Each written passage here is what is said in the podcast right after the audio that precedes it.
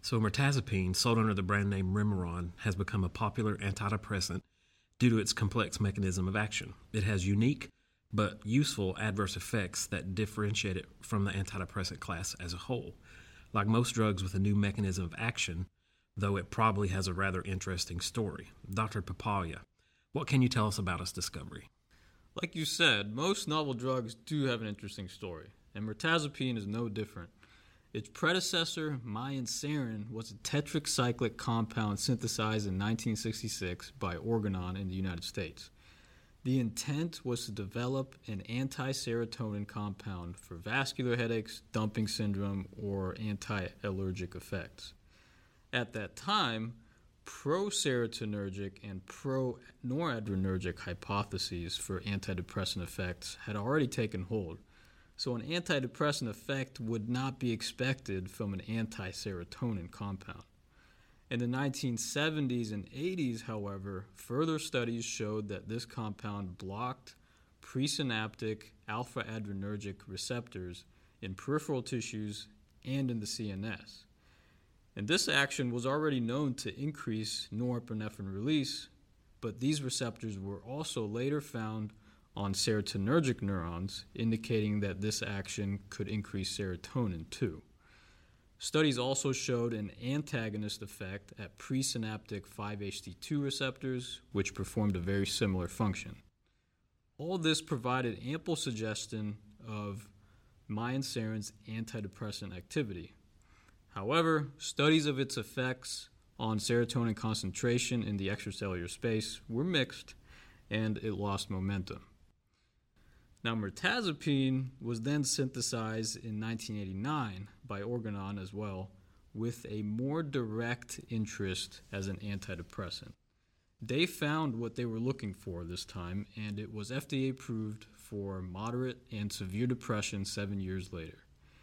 Interestingly, like mianserin, further studies in the two thousands were unable to demonstrate any net effect on serotonin release.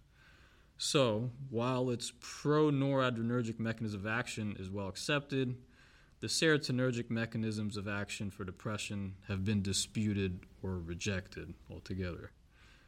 As expected, the story of mirtazapine is both indirect and serendipitous. So that's an interesting story, although it may seem confusing to some as to how the medicine is currently theorized to work. Uh, see if you can give us the simple version. So in simple terms, mirtazapine is an atypical antidepressant and is classified as a NASA or noradrenergic and specific serotonergic antidepressant. It works primarily as a central presynaptic alpha two antagonist, which increases C N S release of at least norepinephrine, maybe serotonin, like we discussed before, both of which are known to have anxiolytic and antidepressant effects. Secondarily, it antagonizes the five H T two and five H T three receptors, which redirects available serotonin to spend more time with five H T one A receptors, the main serotonergic receptor that targets depression. The five H T three antagonism also provides an antiemetic effect, kind of like ondansetron. It also has an ancillary potent H one blockade that, along with the five H T two A antagonism, produces the sedating effects. The five H T two C and H one antagonism are also implicated in mirtazapine's popular appetite stimulant effect, similar in mechanism, actually, to cyproheptadine. Finally, mirtazapine does exhibit a weak muscarinic blockade, which for the most part is just the source of adverse effects. As a side note, mirtazapine has been found to have a quicker onset of action compared to S S R Is and S N R Is, with higher remission rates at two weeks. This is not attributed to any specific mechanism of action, however. So this drug is uh, definitely complex, but that makes it more kind of understandable. Uh, given this, what is mirtazapine used to treat exactly? So mirtazapine was originally studied for depression, and thus it is only F D A approved for the treatment of unipolar major depressive disorder. Off-label, though, it is recognized for use in insomnia, panic disorder, P T S D as an adjunct, fibromyalgia, social anxiety disorder, and chronic tension-type headache prophylaxis. Although mirtazapine also seems to be a prime candidate for generalized anxiety disorder, there really are just a few studies that have looked at this indication. Two open-label studies showed pretty good efficacy, with one showing response of eighty percent and remission of thirty-six percent. Another use is for appetite stimulation, sometimes in the setting of chronic nausea, and usually as an adjunct effect while treating insomnia or depression. We often see this in cancer patients or frail elderly patients who suffer from malnutrition. It also comes in an oral disintegrating tablet form, which can be useful in patients with nausea. Importantly, overall, mirtazapine is also a good choice as an adjunct for all these conditions. So only one F D A-approved treatment, but pretty versatile otherwise.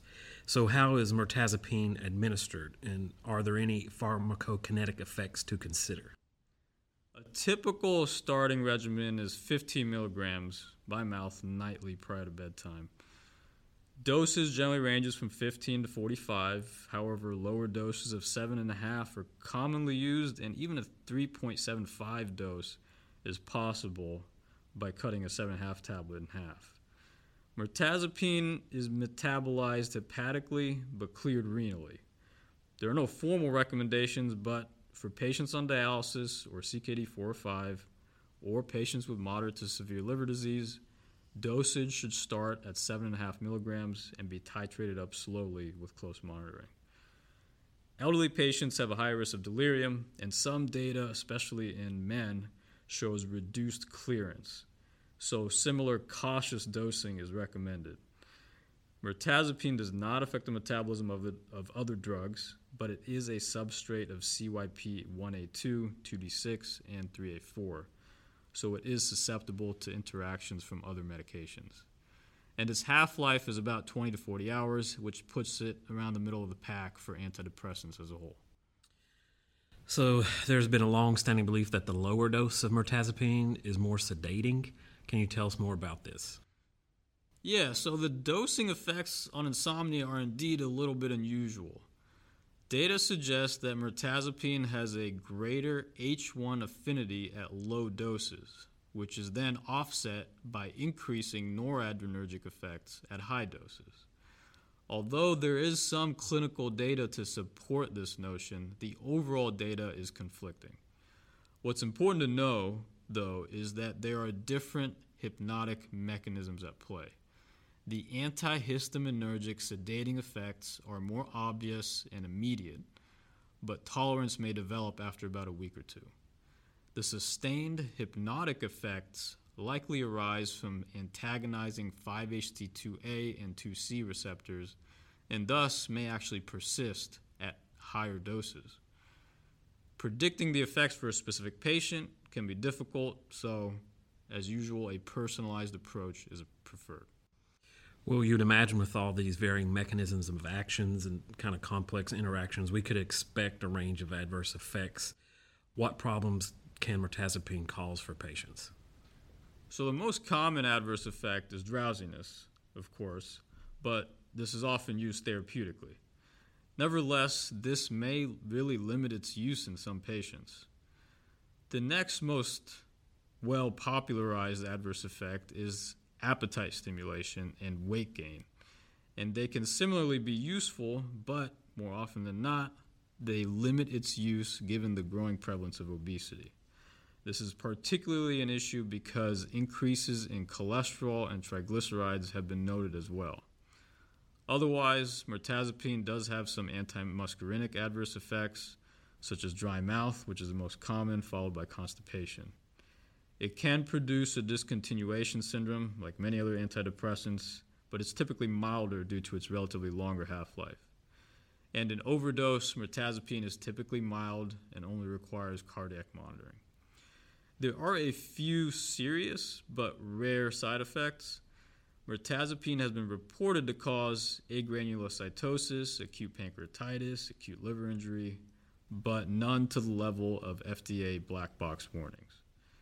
Like all antidepressants, it also does carry the black box warning for short-term increased risk of suicidality in pediatric and young adult patients.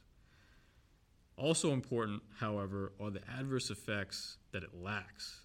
It does not have any of the nausea, diarrhea, or G I discomfort of S S R Is and S N R Is, except for the anticholinergic symptoms. Also, its risk of sexual dysfunction showed no separation from placebo, although this has been challenged by some non-placebo-controlled data. So it looks like we've got a well-rounded understanding of the important aspects of using mirtazapine, the good things and the bad things. All this considered, uh, who would you ideally use this medication for? The ideal patient for mirtazapine is probably someone with a major depressive disorder with melancholic features, particularly prominent insomnia, anorexia, with weight loss, and importantly, a normal or underweight body habitus. Unfortunately, again, due to the high prevalence of obesity in developed countries, this combination can be hard to come by. Any of the other off-label indications would be great candidates for treatment as well, again, as long as the sedative and weight gain effects are appropriate for the patient. Even though S S R Is remain first-line monotherapy for most of these conditions, the evidence suggests mirtazapine is not only equally effective, but also has a more rapid onset of action, making it potentially useful in urgent settings. For special populations, cancer patients with comorbid depression or anxiety are usually good candidates when there is disease or treatment-related anorexia. Elderly patients with insomnia and failure to thrive due to anorexia are also good candidates. However, they should be carefully monitored for delirium and excess sedation. All things considered, it is a great drug if the adverse effects can be accommodated. As adjunctive therapy for any of these conditions, mirtazapine is again a great option when the adverse effects can be used to your advantage. This is certainly an intriguing antidepressant. Is there anything else you think would be important for clinicians to know for its use? Due to this complexity, I think it behooves us to be deliberate about psychoeducation when prescribing mirtazapine. We really want to be clear with our patients about the multitude of side effects to help them understand and be prepared for the changes in their body and their mind.